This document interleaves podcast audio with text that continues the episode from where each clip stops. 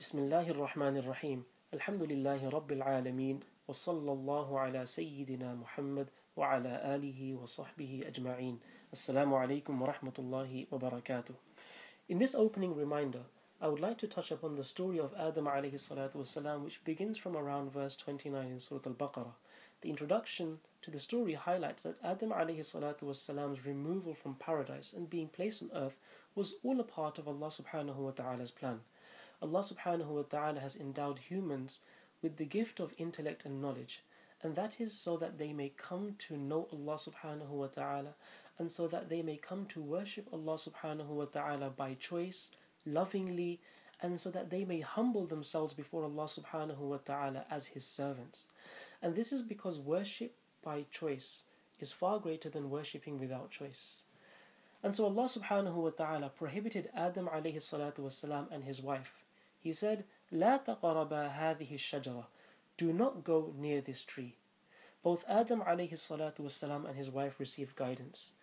However, فأزلهما الشيطان عنها فأخرجهما مما كانا فيه. Shaitan misled them and caused them both to slip. And as a result, they both lost paradise. And they were sent down to the earth to live for a short period of time. However, فتلقى آدم من ربه كلمات فتاب عليه إنه هو التواب الرحيم Adam alayhi salatu wasalam wholeheartedly embraced Allah subhanahu wa ta'ala's words of inspiration. Allah subhanahu wa ta'ala inspired Adam alayhi salatu wasalam with the words of tawbah and using those words Adam alayhi salatu wasalam repented and sought Allah subhanahu wa ta'ala's forgiveness and so Allah subhanahu wa ta'ala turned back to Adam alayhi salatu wasalam innahu huwa tawwabur rahim he is the most forgiving most merciful all of us are reliving the story of Adam alayhi salatu wasalam, a story of guidance, a story of simple commands and prohibitions, of humility and arrogance. Surah Al-Baqarah in a nutshell tells us that the Quran is a book of guidance. The people who will benefit from the Quran and its guidance are the people of taqwa, those who distance themselves from the displeasure of Allah subhanahu wa ta'ala by adhering to His commands and His prohibitions. The first half of Surah Al-Baqarah gives us numerous examples of how our relationship with Allah subhanahu wa ta'ala and His guidance should be. So the believers are those who say, Sami'na wa ata'na.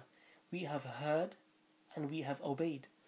And the believers are not those who say, Sami'na asayna. We have heard and disobeyed. So this is the test. We have believed in Allah subhanahu wa ta'ala and we have embraced Allah subhanahu wa ta'ala's guidance. The devil will try to make us slip and will try to make us lose paradise forever. Now, when we slip, the lesson is not to be like Iblis. Iblis knew Allah subhanahu wa ta'ala, yet as a result of his envy and arrogance, he became the shaitan, the outcast devil. Rather, we should be like Adam alayhi salatu wasalam and turn back immediately to Allah subhanahu wa ta'ala lovingly and seek His forgiveness. We should strive to be the people who sincerely and humbly say, Iyaka na'budu wa iyaka nasta'een, that do you, that it is you alone who we lovingly and adoringly worship, and it is you alone whose assistance we seek. Allah subhanahu wa ta'ala is ever ready to embrace us.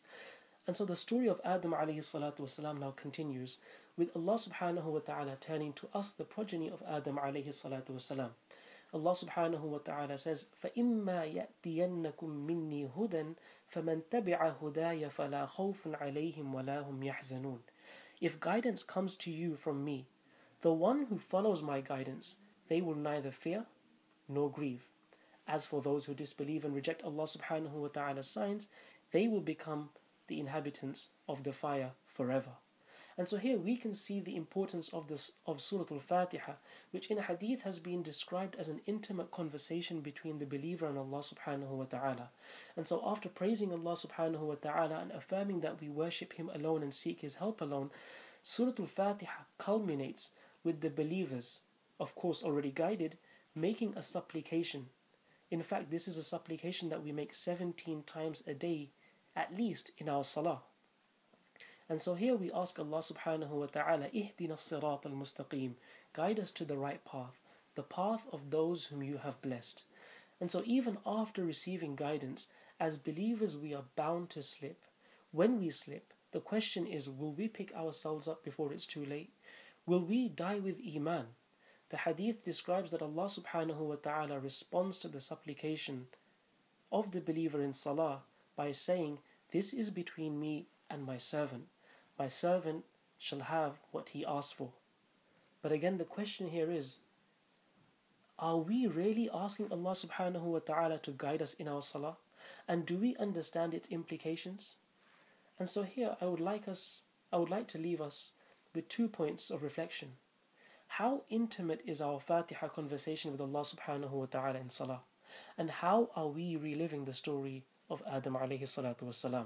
May Allah subhanahu wa ta'ala protect us, make us of His true servants, and enter us into paradise along with His righteous servants. Ameen ya Rabbal Alameen. Assalamu alaikum wa rahmatullah.